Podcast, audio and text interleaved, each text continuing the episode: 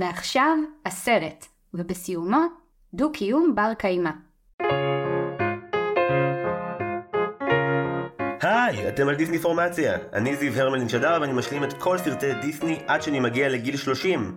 הסרט שנדון בו היום הוא השועל והכלבלב מ-1981, זאת בהתאם לבקשת האורחת שלנו שהיא בהיעדר ניסוח טוב יותר חברת רחם, ההורים שלנו הכירו מקורס הכנה ללידה ומאז אנחנו חברים עד היום כבר 29 שנה, שיט אנחנו זקנים, היא גם מורה לתיאטרון והיא גם אה, אחת הכותבות הכי טובות שפגשתי בחיים שלי, אוריה אורן יוסף, מה שלומך? איזה מוזר. אני חושבת שצריך צריך להסביר מה זה אומר חברת רחם, כי כשאתה מציג את זה ככה, זה נשמע כאילו אנחנו חולקים, ואנחנו לא. אני חושב שככל שנקדים להבריח את כל המאזינות על הדקה הראשונה של הפרק הזה, ניצחנו. כן, לא, ח- אה, חברת רחם זה, זה התואר שאני הכי גאה בו, מכל מה שאמרת עכשיו, נראה לי.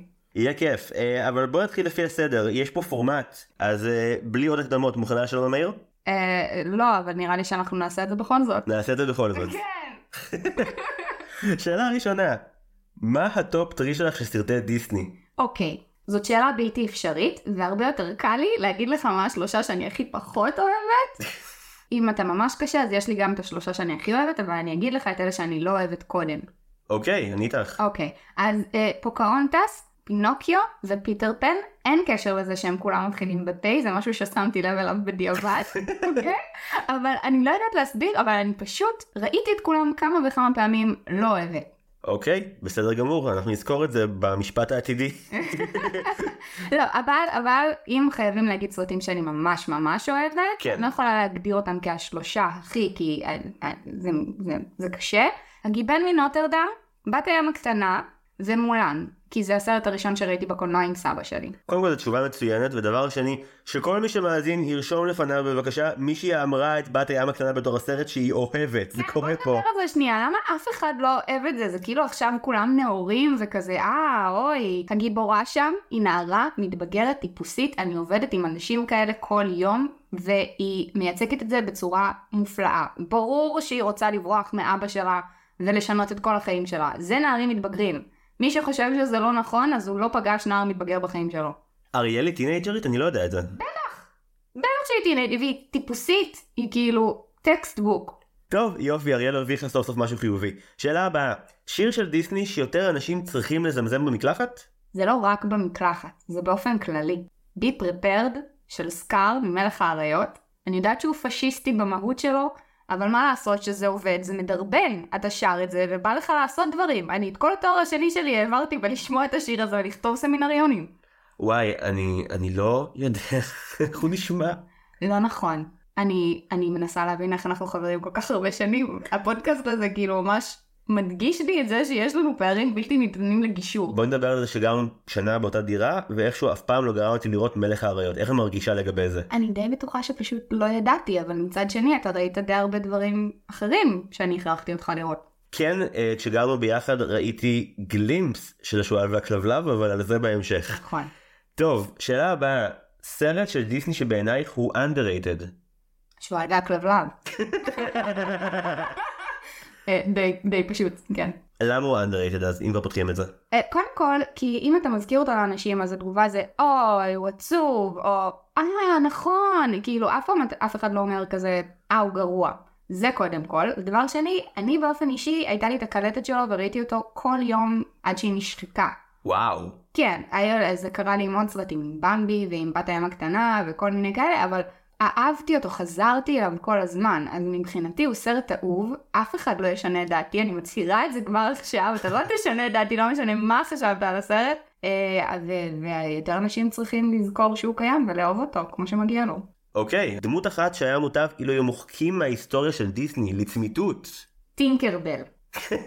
מי נתן לדמות הזאת להתקיים בכלל? היא החריבה דימוי עצמי של מאות אם לא אלפי אם לא מיליוני נשים שחזו בה, היא פשוט בלתי נסבלת, אני לא יכולה, אני לא יכולה, היא הורסת לי את כל הסרט. אני בחיים לא אצליח למחוק מהראש שלי את התמונה שלה עומדת מעל מראה ובוחנת לעצמה את הירכיים. עד היום, כשדמות מראה, אני לא צוחקת איתך, אני מסתכלת לעצמי על הירכיים ואני מרגישה כמו טינקרבל. מעבר לזה שהיא בגדה בפיטר פן והיא ניסתה למכור אותו והיא רצתה שיקחו את ונדי וכל הדברים המגעילים שהיא עושה, איומה ונוראה למחוק אותה לאלתר. וואי, כתב האישום מוגש ברגעים אלו. לפרקליטות אה, שלום. אה, ברוח השר החביב עלייך, יאיר לפיד, מה הכי דיסני בעינייך? אני שיניתי את השאלה. מה? אני מרגישה שמתוקף היותי חברת רחם שלך מותר לי, אני מקווה שתקבל את זה. השאלה היא, מה זה דיסני בשבילי? אוקיי? והתשובה שלי על זה, זה שדיסני בשבילי, אגב, ברוח הסרט וברוח העורך ובעל ההסכת, זה אה, חבר ממש ממש ממש טוב שמכירים מגיל אפס, שיש לך מלא זיכרונות ילדות איתו, שאתה פונה אליו בסוף של יום ממש מחורבן כשאתה צריך שינחמו אותך, או בסוף של יום שממש ממש בא לך לחגוג, וגם שאם לא תראה אותו הרבה זמן, כשתיפגשו שוב, זה יהיה כאילו דיברתם אתמול. טוב, זה היה חמוד מדי, אז אני לא כועס שהחלפתי את הפורמט של השאלה.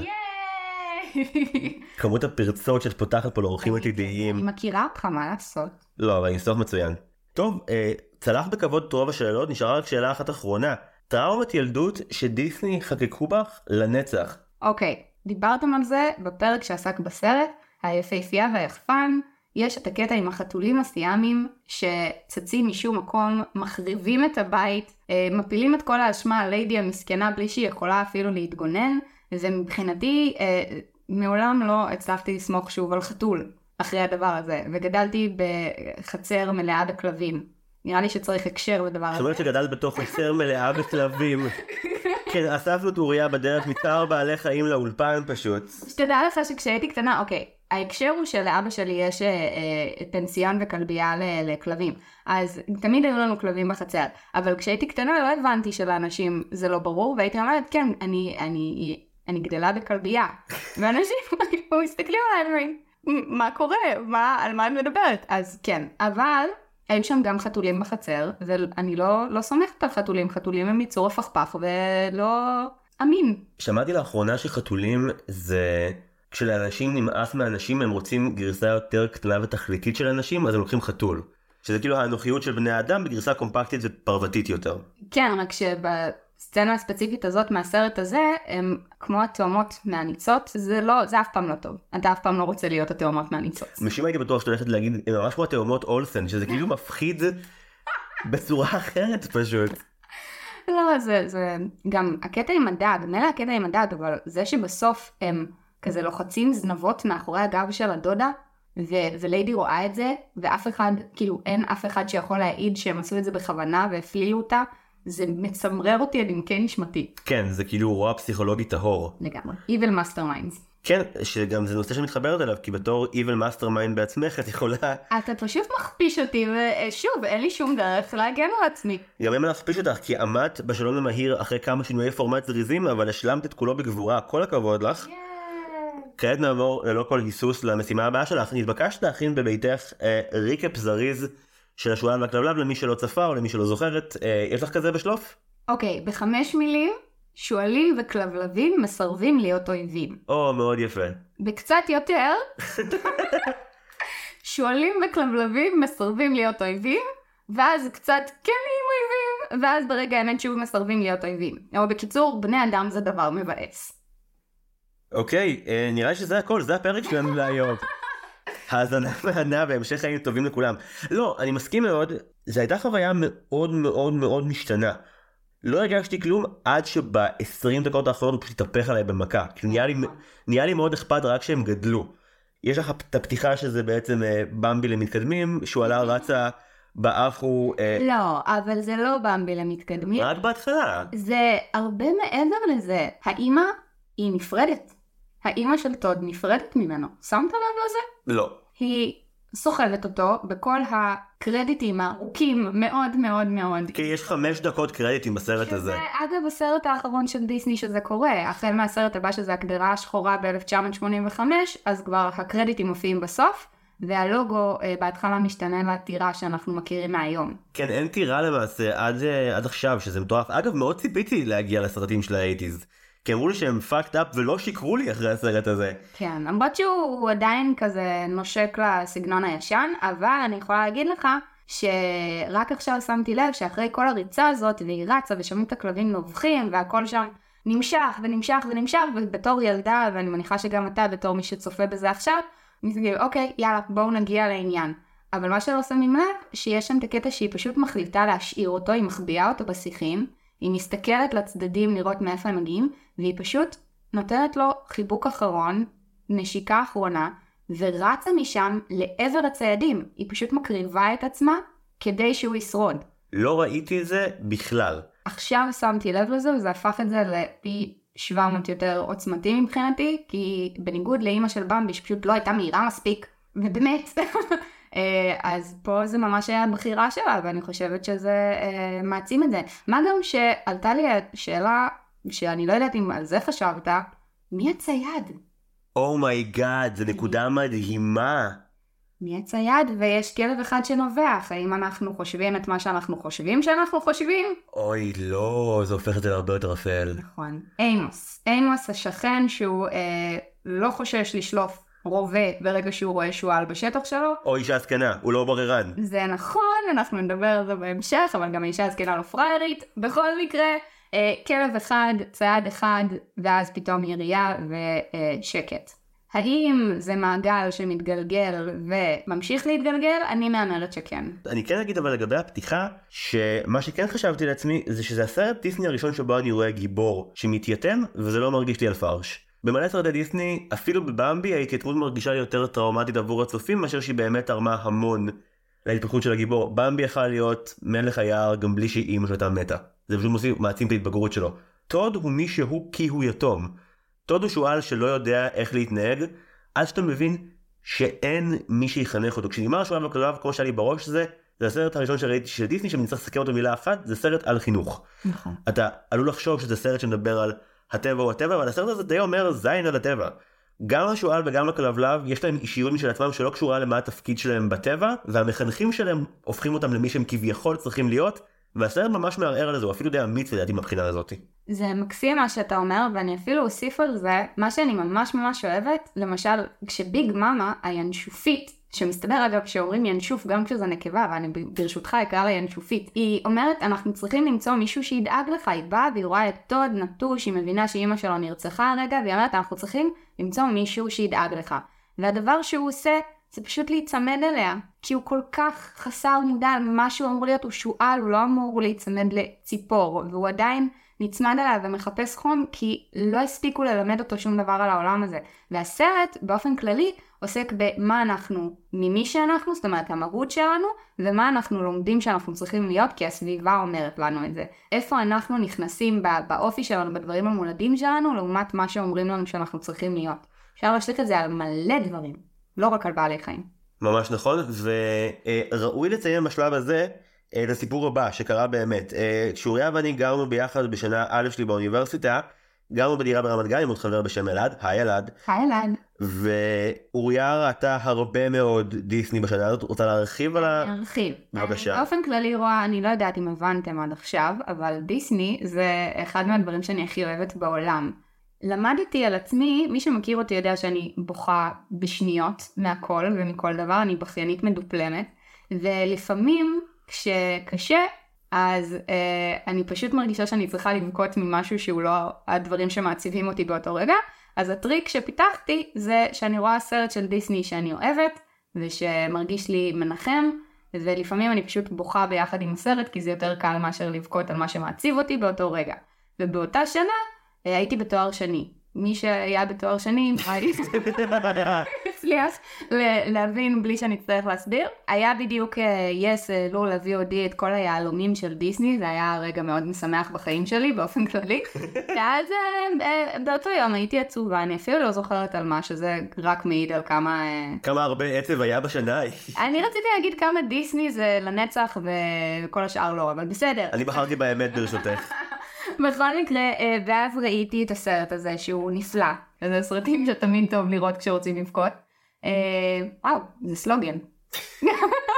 סרטים שתמיד טוב לראות כשרוצים לבכות. בכל מקרה, צפיתי בסרט, ואז זיו נכנס לדירה בדיוק באחד מרגעי השיא, שזה הרגע שהאלמנה טוויד משאירה את טוד לטובתו אה, בשמורת הטבע. תכף נגיע איך זה קרה. וזיו בעצם צפה בי צופה בסרט מייבבת לגמרי, והוא ניסה לנחם אותי אה, וניסה להסביר לי שהוא מבין שזה כנראה יושב על משהו מאוד אישי ורגשי שלי, שאני בכלל לא חשבתי עליו בהקשר הזה עד אותה נקודה.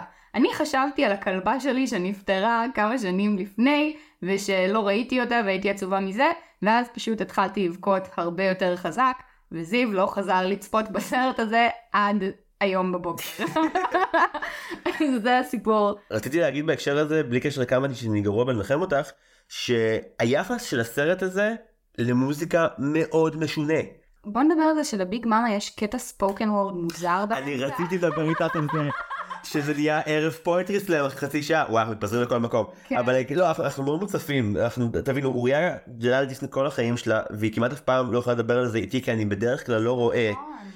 אבל כן, יש בסרט ארבעה שירים, רובם הולכים לביג מאמה ינשופה, ויש לה גם קטע spoken word באמצע, לא רע אגב. כן, יחסית, אני הייתי מופתעת מאוד לטובה מהכישורים שלה. בוא נדבר שנייה על ביג מאמה. אפשר, בואי ניתן שנייה קונטקסט סיפורי קצר. מוצאת את טוד ינשופית בשם ביג מאמה, שהדבר שהכי מפחיד אותה זה שהוא חלילה יחשוב שהיא אימא שלו, שזה גורם לך לתהות למה קוראים לה ביג מאמה.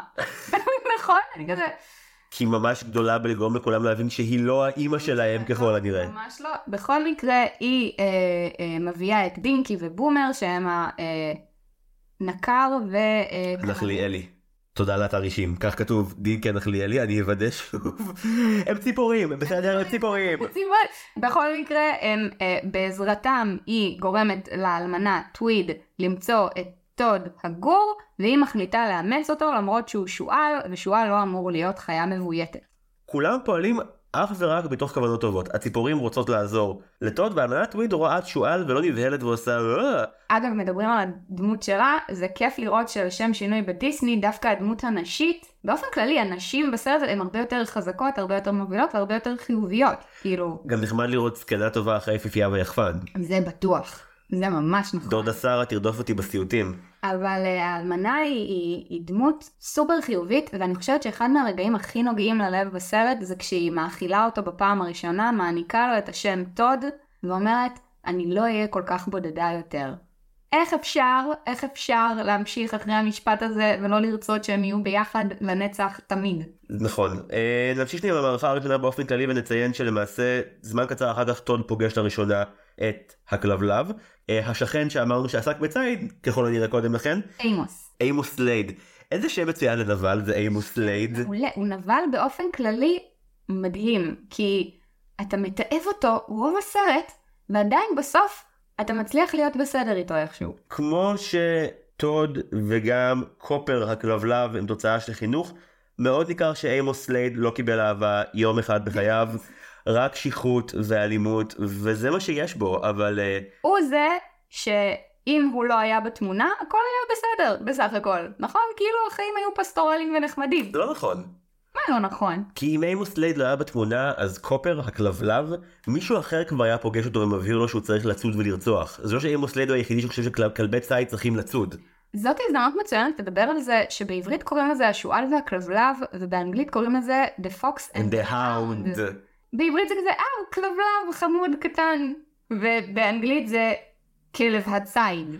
כלומר, אם לוקחים שנייה את שתי האופוזיציות המרכזיות בסרט, שזה טבע מול תרבות, וכאן כל התואר שלי באוניברסיטת תל אביב נכנס לתמונה, אז לא, אז, אז האמריקאים הלכו על, על השם המקורי הוא לגמרי טבע, The Hound, הוא אמור לצוד, ובעברית הכלבלב, כלומר, זה מה שהוא במקור, לפני שמישהו בא ואמר לו מה הוא צריך להיות, הוא לא חייב לצוד, זה נכון. לפחות הסרט. אני חושבת שהגיע הזמן שאני אכה בך באמת קשה. אוי לא.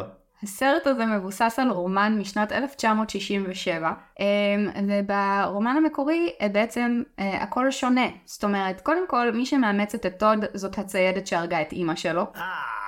זה מחמיר. אחר כך, אה, טוד בעצם פוגש את קופר בזה שהוא הולך להתגרות בכלבי הציד של השכן, בתור שועל ערמומי שכמוהו, ואז הם רודפים אחריו, והצייד נהיה אובססיבי, אלכוהוליסט, רודף אחרי טוד בשמורת הטבע, עד שטוד מת מתשישות, כי הוא רודף אחריו בלי הפסקה. הצייד נהיה אלכוהוליסט שצריך ללכת לבית אבות, ובגלל שקופר הוא כלב לא מורשה, אז רומן נגמר בזה שהוא יורה בו, בזמן שהוא מלקק לו את היד. הצייד יורה לקל... לקופר. לקופר בראש בזמן שהוא מלקק לו את היד כי הוא לא יכול לבוא איתו לבית האבות והוא לא מורשה. א' זה מזעזע לחלוטין וב' הסרט מתעכב על זה שהאנשים שהכי אוהבים אחד את השני בעולם עם, עם קצת דלק מהכיוון הלא נכון יכולים להתמלא בזעם וכעס עד שהם באמת שוכחים את ה-true self שלהם.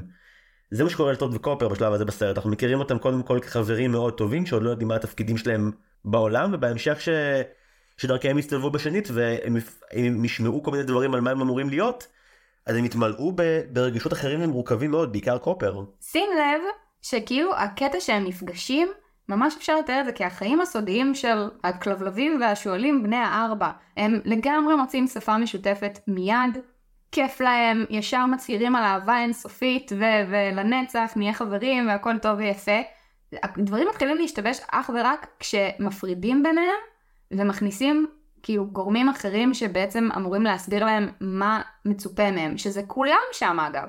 גם ביג מאמה עושה לטוד נאום שלם על זה שהוא צריך להיזהר מצייד.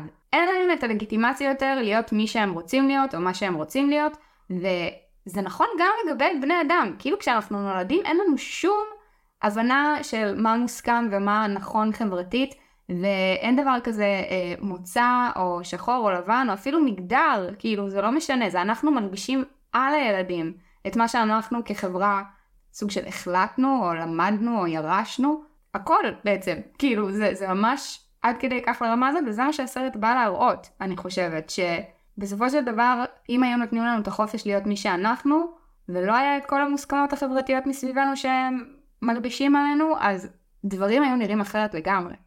אני חושב שבתור מה שאת אומרת, מרתק להתעכב על הקשר של קופר וטוד לפני שהגורמים החיצוניים מתערבים, הם עונים אחד לשני לצורך שאף אחד אחר לא יכול לתת להם.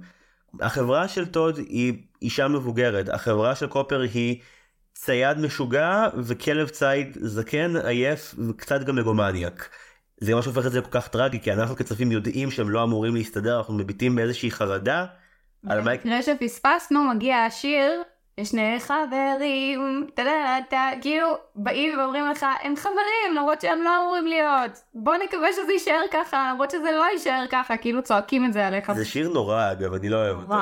רק כשראיתי את זה עכשיו נזכרתי שהקטע עם הפרה, שרואים קטע שהאלמנה חולבת את הפרה שלה, אביגל, וזה, זה ממש הזכיר לי את סבתא שלי. כי סבתא שלי אה, גרה לידי במשק, אבל גם היא הייתה חולבת פרות, ואני חושבת שבתור ילדה זה פשוט, אהבתי לראות את זה, כי זה הזכיר לי את החיים שלי, הרגשתי כאילו אני רואה משהו מהחיים שלי בסרט. זה חיבור מדהים, כי את חשפת רגע פרט שלא היה לי מושג לגבינו שהוא, שהוא זהה.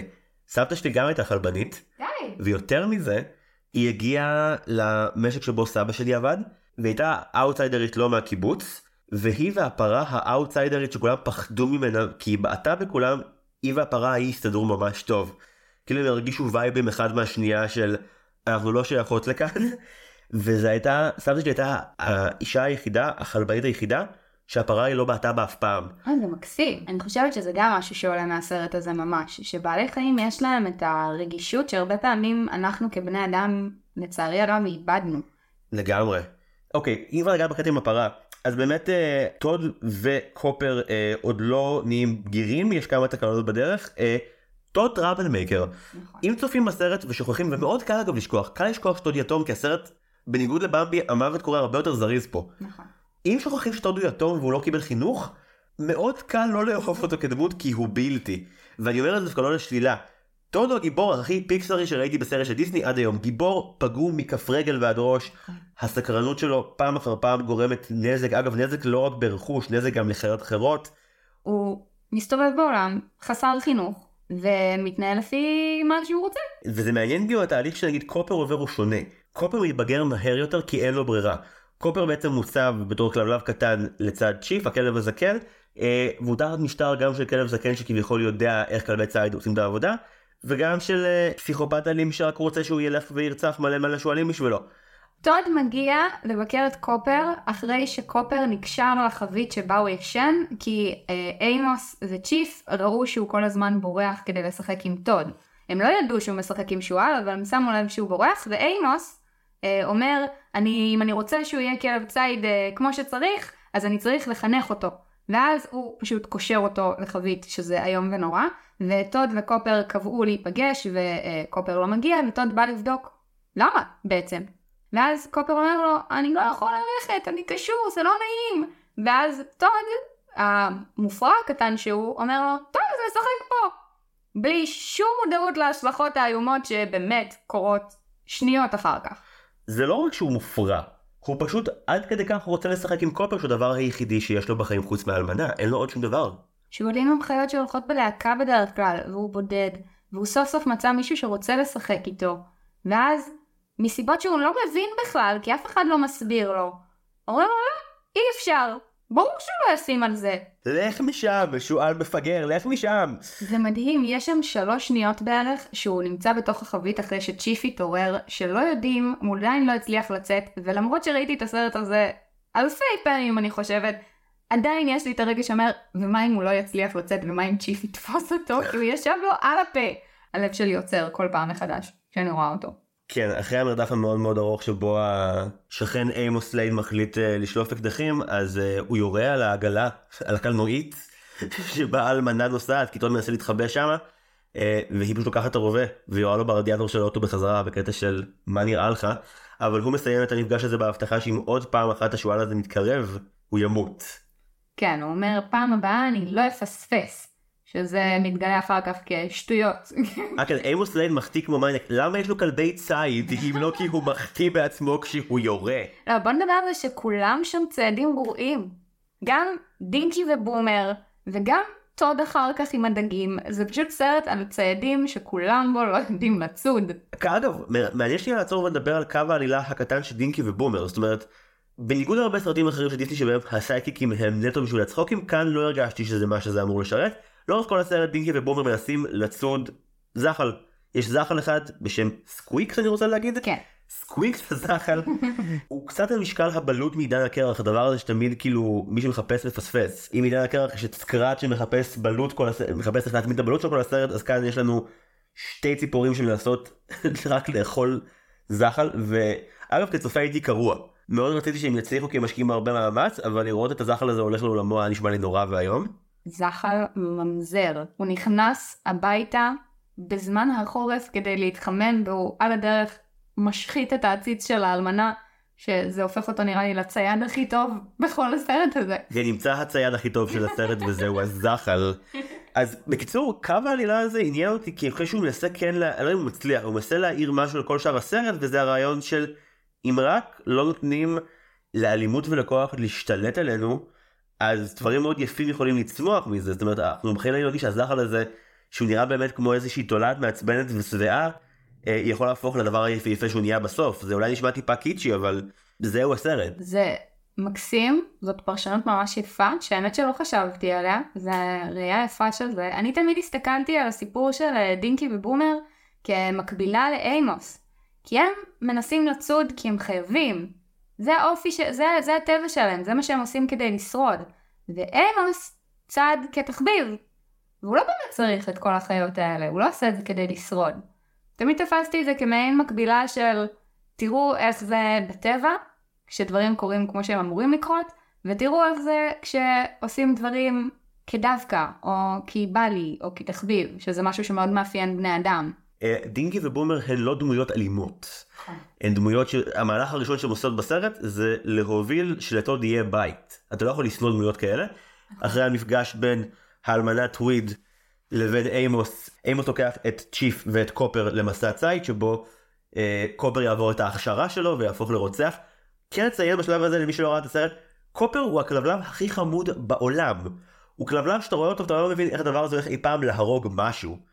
יש לו לשון ענקית ומתוקה ופרצוף חסר כל רוע. ענקיות שהוא כל הזמן מסתבך בהן. הוא כלב מקסים ואתה רק רוצה שהוא יגדל ויהיה עוד יותר מקסים ואתה בעצם צריך לראות אותו עובר תהליך של הפיכה לכלב ציד פרופר שהוא ממש משתף פעולה ואף מוביל להרג. אנחנו לא רואים את זה ממש אבל יש קטע שהוא נובח וציפורים עפות ונרמז לך ש... עמוס פוגע באחת מהן, ולי באופן אישי זה אחד הרגעים היותר קשים. אני יודעת שזה כביכול קטע שעובר, כאילו אתה עובר את זה וזה לא ממש אמור להשפיע עליך. אותי זה ממש העציב, זה פשוט הרגע שבו אתה רואה מישהו משתנה ומאבד את התמימות שהייתה לו כשהוא היה קטן. הוא לא נראה כמי ששש עלי קרב, הוא, הוא כאל הגור שהוא, המשחק מעניין אותו. איך עולים על העקבות, איך הם מרחרחים, אבל כשהוא חוזר מהחורף הזה, מעבר לכך שהוא גדול יותר פיזית, יש לו הבעה אחרת. זה אפילו לא לגמרי כשהוא חוזר, יש קטע שהם חוזרים והוא רוצה לשחק עם צ'יף, וצ'יף אומר לו שזאת הייתה הבעיה שלו גם במסע הציד. וקופר אומר, מה הייתה הבעיה? זה לרחרח וזה לאתר. וצ'יף אומר לו, לא, כדי לצוד כמו שצריך, אתה צריך גם להיות מרושע. אז בעברית, אה, השורה המדויקת של צ'יף זה, צריך לחשוב ברוע. אקטיבית, אתה צריך לרכוש את היכולת של רוע, שזה אמירה אדירה של הסרט, כי הוא מציע לו את זה בתור כלי לחיים. תאמץ רוע כטרמינולוגיה לאיך לפעול, אחרת לא תצליח אף פעם. כשטוד וקופר נפגשים כשהם בוגרים פעם ראשונה, אז קופר לא אומר לו, תעוף מפה כי אני אזיין אותך במכות וארצח אותך. הוא עושה לו פרצוף של, פעם היה מותר לנו, היום נמסר לי שאסור לנו, תלך לפני שיהיה רע. המהלך הפסיכולוגי של קופר פה נהיה הרבה יותר מעניין משל טוד, כי טוד הוא דמות שיש לה one note רוב הזמן. זה בגדול אפשר לחלק את טוד לשתי שלבים, אה, עושה בחירות רעות עד שהוא עושה בחירות טובות. נורא פשוט, והוא עושה בחירות טובות רק ב-18 דקות האחרונות של הסרט, עד אז אין אותו, הוא תמיד טועה. ואצל קופר זה הרבה יותר מורכב. קופר ממש מביט בעיניים של טוד במבט שאומר, אני זוכר מה היית עבורי בעבר, אבל זה פשוט לא יכול לקרות, זה גזירת גורל, זה ממש הגבול הרומאו ויוליה מה שקורה שם. אני גם חשבתי על זה, זה כזה רומאו ויוליה, כי האהבה שלהם היא טהורה. אפשר להגיד הרבה דברים על רומאו ויוליה, או על השועל והכלבלב, אבל האהבה של השניים שמפרידים ביניהם היא טהורה, הם באמת אוהבים אחד את השני, הם, הם, הם היו חברים הכי טובים, והם באמת התכוונו להיות חברים הכי טובים לנצח, זה לא נאמר סתם כדרך אגב, הם באמת האמינו בזה. ואז לא מספיק שקופר שובר לטוד את הלב, צ'יף מתעורר. וצ'יף רוצה להרוג את טוד. ואימוס מצטרף לכל הדבר הזה, והם מתחילים לרדוף אחריו. וזה בעצם המרדף השני שיש לנו, אבל אם הקודם היה עוד טיפה קומי, פה אין את האלמנה שתבוא ותשלוף את הרובה ותציל את המצב. פה כבר באמת המצב נהיה מסוכן. ואנחנו רואים את זה ברגע שקופר מוצא את טוד שמתחבא, ובעצם מחליט לתת לו ללכת. הוא ניצב בפני הבחירה של אם לקרוא, לנבוח לאימוס ולהגיד לו, טוד פה, בוא תהרוג אותו, לבין לתת לו ללכת. והוא אומר, אני לא רוצה לראות אותך מת, אז הפעם אני נותן לך ללכת. ורואים שהוא חצוי. ואז הבחירה הזאת גובה מחיר. צ'יף רודף אחרי טוד, טוד מול רכבת, טוד בורח מהרכבת, צ'יף לא מספיק ונדרס. זה לא רק שהוא בורח מהרכבת, הוא פשוט מתכופף. שוב, הייתה לו בחירה אינסטינקטיבית שהצילה אותו, וצ'יף נדרס, ובמקור, גם בתסריט, הוא היה אמור למות. זה מאוד, זה מאוד ניכר שהוא אמור למות כי כל הבנייה היא, היא לטרגדיה, וכן השאירו לך את החמש שניות שבהם הוא שוכב אה, בלי תזוזה במים שמתחת למסילה, ואז שהוא מתעורר, אז סיגל הראתה איתי והייתה כאילו, מה? אבל שתדע לך שהיה ממש ויכוח מאחורי הקלעים, הם ממש התווכחו על זה, והיה שם מהומה גדולה, והם הביאו את זה בסוף לביג בוס, והוא זה שהחליט שהוא לא ימות, כי לא רצו שזה יהיה טראומטי מדי, אז הם הוסיפו, אחרי שהם ציירו את זה, הם הוסיפו את הקטע שהוא פותח את העיניים, כדי שיהיה ברור שהוא לא מת. אבל אם מסתכלים על כל הקטע כמכלול, זה בנוי כאילו הרגע נרצח על ידי טוד. גם כל המניע של אה, קופר בחלק האחרון של הסרט, נובע מזה. עכשיו, זה עדיין עובד חלקית, בגלל שזה נראה, מאיך שקופר מסתכל למעלה ורואה את טוד, זה נראה כאילו טוד עשה את זה בכוונה. זה כן מרגיש שגם קופר וגם אימוס קצת אובססיביים לטוד סתם. בעיקר אימוס, מין כאילו, די. לא, אימוס ברור שהוא סתם, אבל קופר, תחשוב שהרגע הוא נתן לחבר שלו לברוח, הוא בגד באדון שלו, מבחינתו, מבחינת התפיסה שלו, נתן לו לברוח, והדבר הראשון שהוא עושה אחרי שהוא ברח, זה כמעט לרצוח את החבר הכי טוב שלו. המנטור שלו. המנטור שלו. זה, אני יכולה להבין, זה מה שאני אומרת, זה עובד פחות טוב מאשר אם הוא היה מת, נכון, למרות ש... תמיד בעד שכלבים ישרדו תאונות שאמורות להרוג אותם בשנייה, אבל אה, זה עובד טוב בגלל שאני יכולה להבין, ואם תשים לב, מהרגע הזה עד הרגע שקורה בסוף, שאני לא אספיילר, הוא לא מדבר. קופר לא מדבר יותר. והם כל כך נעולים על לנקום בטוד, שכשצ'יף בא עם הרגל השבורה שלו ומבקש תשומת לב, אז עמוס אומר לו, תחזור למקום שלך, עזוב אותי, אני עסוק בלנקום את נקמתך, כאילו, תתייחס לכלב, הכלב פה, הוא חי. זה מאוד ברור שהם נעולים על משהו שהוא יצר נקמה פרופר, ובכלל לא מעניין אותם למה? כשגם יש חלוקה מאוד יפה של אופי האובססיה בין הדמויות. כי עמוס הוא לגמרי קפטן איך אב ממובי דיק, הוא חייב לתפוס את הלוויתן המזדיין הזה ויהי מה, בעוד שצ'יף הוא ממש על תקן רוצח שכיר. הוא אדם, הוא יצור שרגיל לחסל כמקצוע, אבל ביום יום הוא בורגני חמוד שאוהב להתפנק מול הטלוויזיה או החציר או מה שזה לא יהיה ולא להתעסק בשטויות, הוא אוהב שמפנקים אותו ומביאים לו דברים. הוא לא רודף כל כך מהר אלא אם הוא חייב לרדוף. ברור שאם יראה שועל זה אינסטינקט של חיים שלמים אבל הוא לא יצור מאוד תוקפני אם הוא לא חייב. וקופר אחרי התקרית עם צ'יף יש בו איזושהי אלימות חדשה שלא ראינו בו אם עד כה הוא הוצב כי אמרו לו שזה מה שהוא צריך עכשיו יש בו איזה מין כעס כזה שהוא גם הרבה יותר מרגיש לי כמו כעס עצמי, זה אשמה מאוד גדולה. כן, כי זה מבחינתו הוא תופס את זה כאילו באשמתו, כל מה שקרה, קרה. אם הוא לא היה משחרר אותו, אז זה לא היה קורה. וזה בדיוק העניין, זה אישי. אם אצל צ'יף, כמו שתיארת יפה, זה כמו היטמן שהוא עושה עבודות בשביל אחרים, פה זה כבר אישי. אז מן הסתם שהוא, הוא, בסופו של דבר, בעקבות התקרית הזאת, אימוס מגיע לבית של האלמנה, ואומר לה, אני רוצה את השועל הזה מת. והיא, כי היא bad ass, לא נותנת לו להיכנס, אבל מבינה שזהו. ואז מגיע, אני חושב, כנראה הרגע הכי הכי הכי עצוב בסרט, שבו אה, אה, לטובתו של טוד האלמנה מחליטה לשחרר אותו בשמורה. שמה אותו על הקלנועית שלה. מי היה מאמין שאני אבכה ברגל קלנועית, אה? ואז היא, היא אומרת לו נאום מאוד מאוד מרגש על פרידה, וגם זה, זו הסצנה למעשה שראיתי אז בסלון, כשאת צפית לך בכיף אה, ובכית ופשוט גרר אותי פנימה לסבל היום והנורא הזה. אבל אני רשמתי לי את המילים בעברית, כי ברור שבאנגלית זה עובד, אבל תקשיב שנייה, המילים בעברית. אוקיי. Okay. נפגשנו כאילו זה היה לפני זמן קצר. הבטת בי במבט כה מוזר, אך מהעצב עושרנו בקע, ואני גיליתי שגם אני לך זקוקה. אני זוכרת איך נהגנו לשחק, ובימי סגריר גשומים, התנור בער והיה לנו חמים, ועכשיו שנינו שוב נהיה לבד.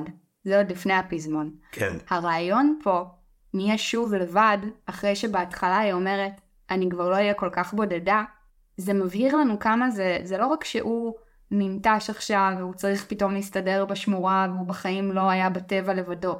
אני חושבת שמה שהופך את הקטע הזה לכל כך נוגע ללב, לצערי כולנו חווים איזשהו אובדן כזה או אחר במהלך החיים שלנו, וכולנו יכולים להזדהות עם ההרגשה של אני אמשיך הלאה, אני אזכור אותך, אבל אני עדיין, בעברית אומרים הפצע לא יגליד. זה, זה התרגום. זה, הפצע באמת לא מגליד עד הסוף, הוא נשאר. זה פרידה היא באמת לנצח. זה משהו שמדהים שמעבירים את זה לילדים בגיל כזה צעיר. כי זה נאמר בכזאת פשטות, אבל זאת אמת ממש גדולה. זה ממש נכון, וזו הבעיה שלי עם 95% מסרטי דיסני אחרים שראיתי.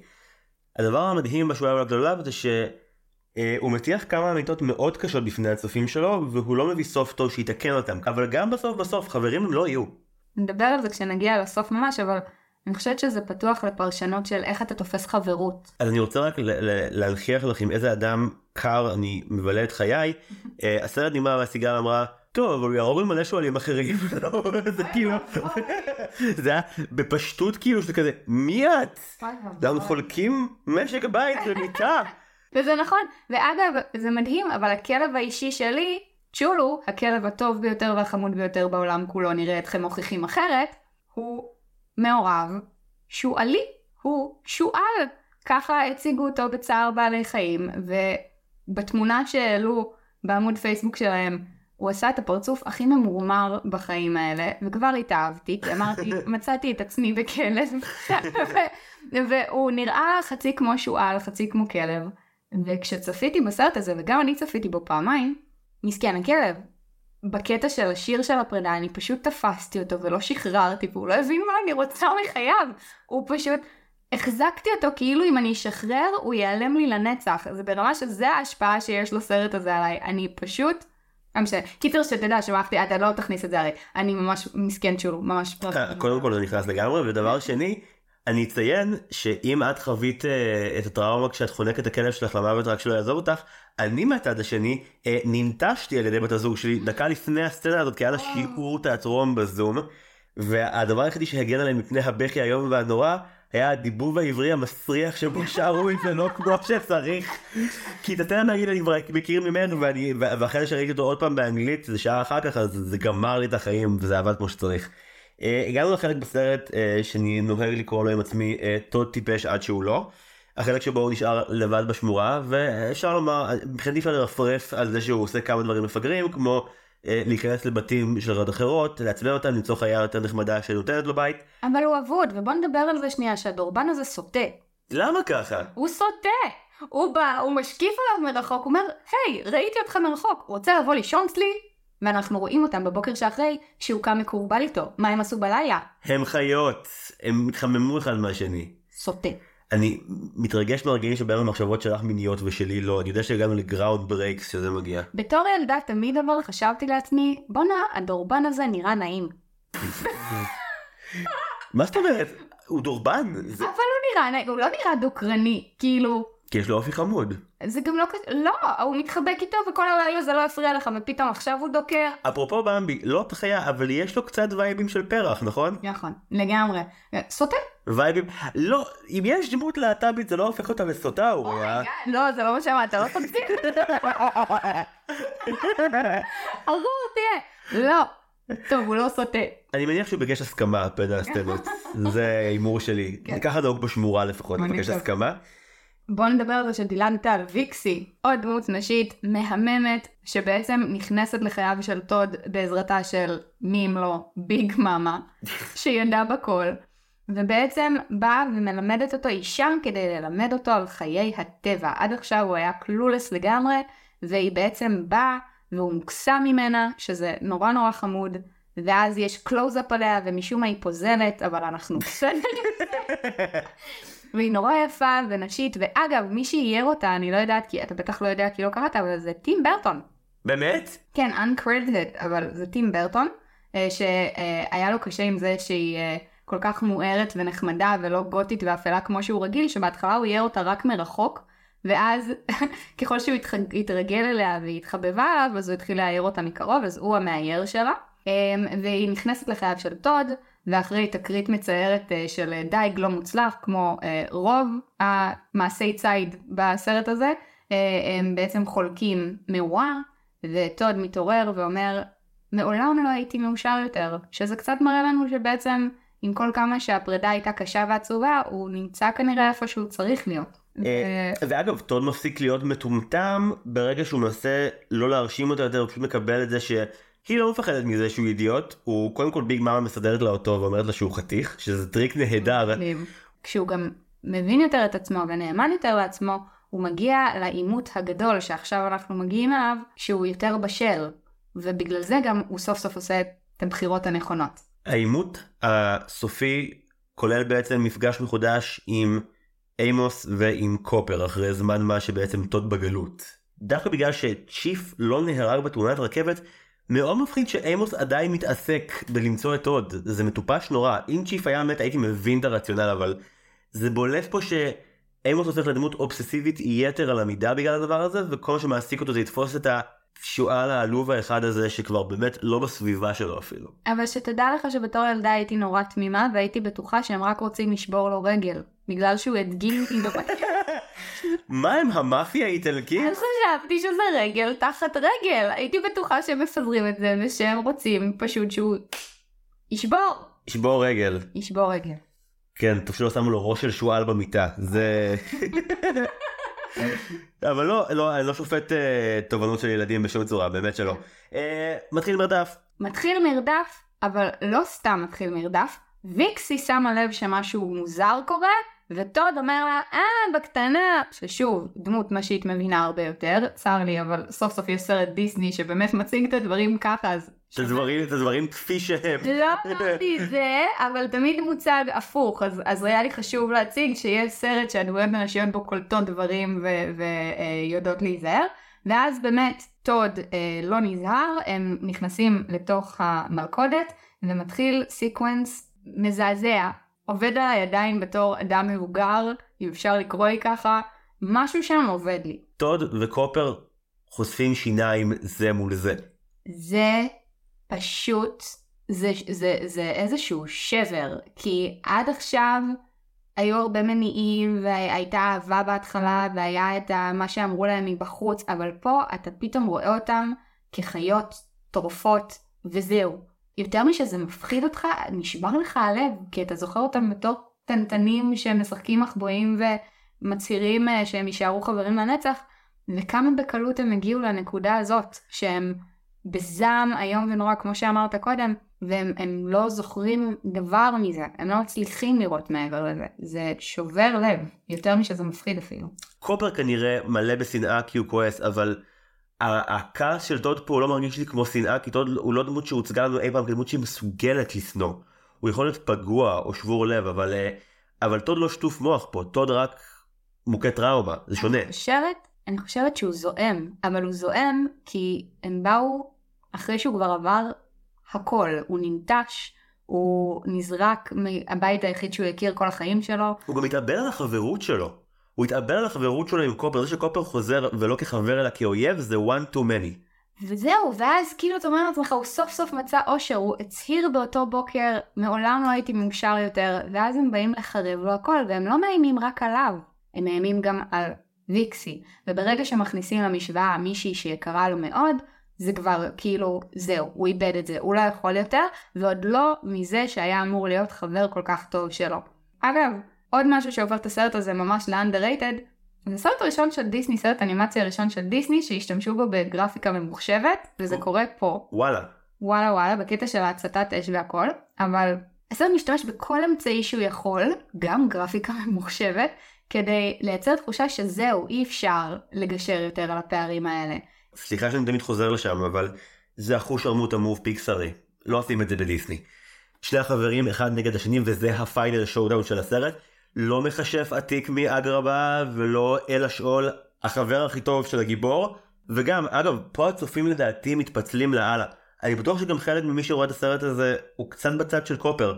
כי קופר היה יצור לא מזיק שרק היה אמור לקבל איזשהו, איזשהו שיעור וצריך להתערב לו עוד פעם ועוד פעם. אגב, בהקשר לדבר הנפלא שאמרת על הכעס של טוד, ויקסי באיזשהו מקום מגיע אחרי שטוד איבד כל תקווה למישהו בחייו. הסרט מתחיל כברומנס והוא הופך לרומנס, יש לו בת זוג עכשיו, אבל העבר האמיתית הראשונה של חייו היא קופר.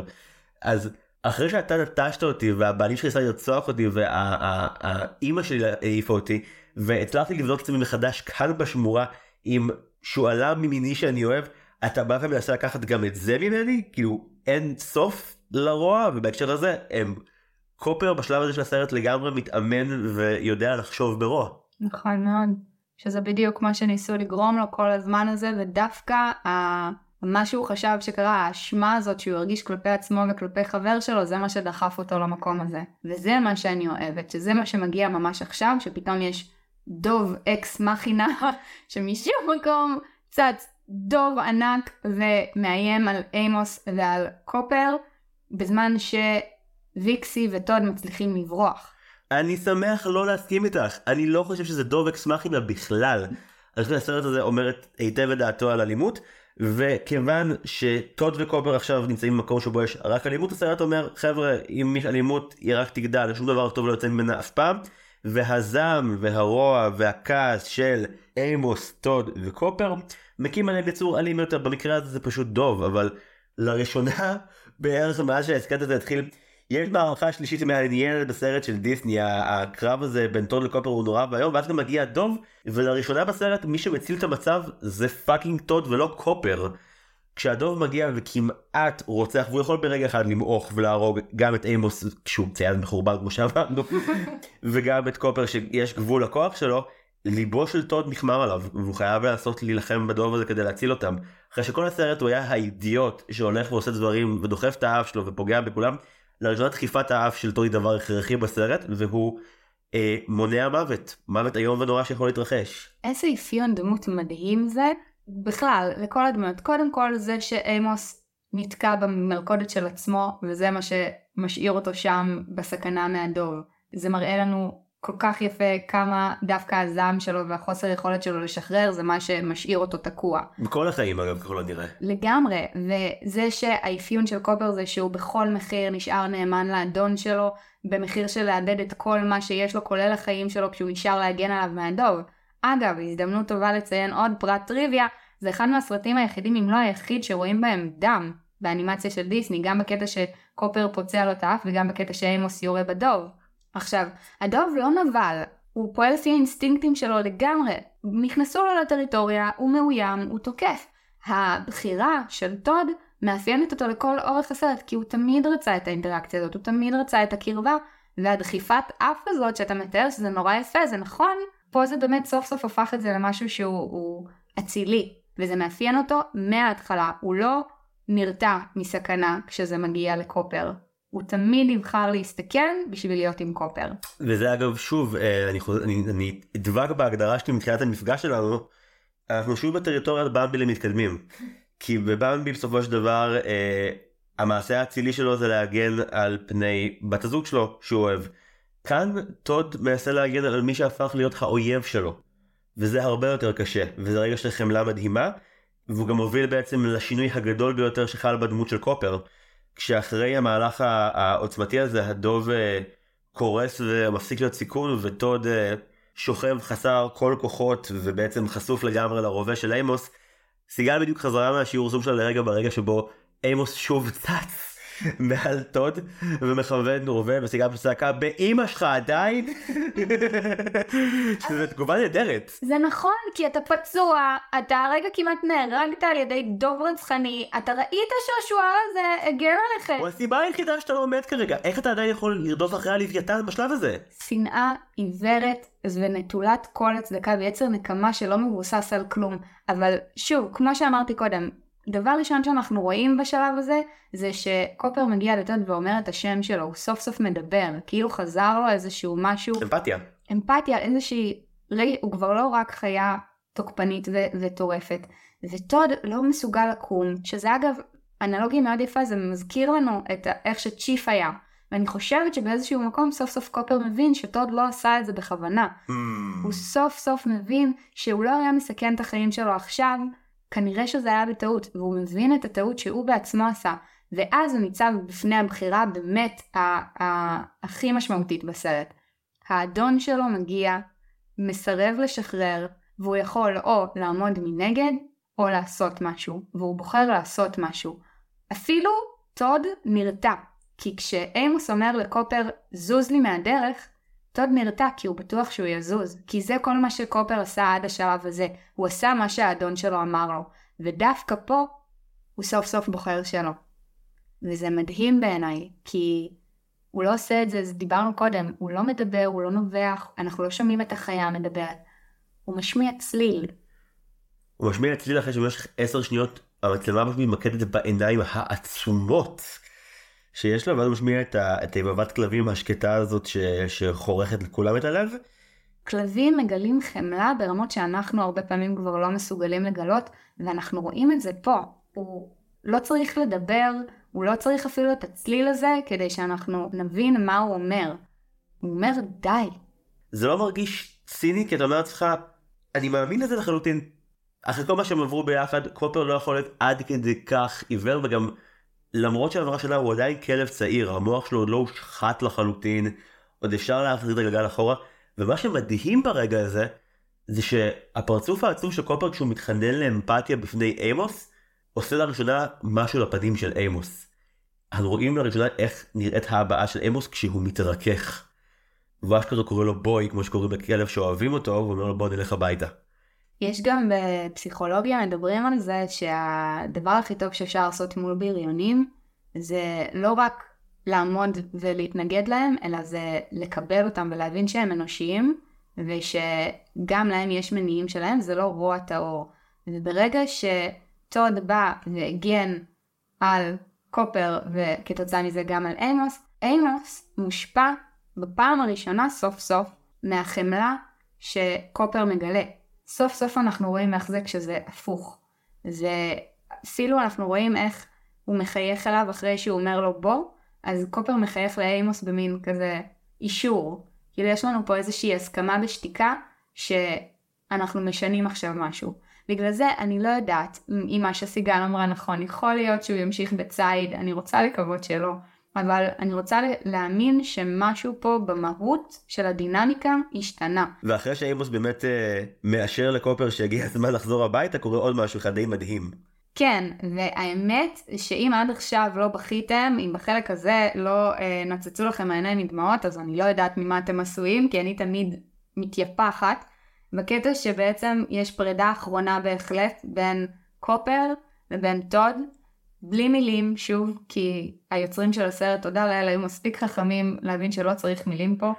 סוף סוף יש איזושהי הכרה בטוב אחד של השני, מתרחקים לשני כיוונים שונים ועוצרים למבט אחד אחרון אה, אחד לשני, ובעצם נפרדים בלי מילים, מתוך הבנה שמה שהיה לא יהיה שוב, אבל uh, הם זוכרים גם את הטוב ולא רק את הרע.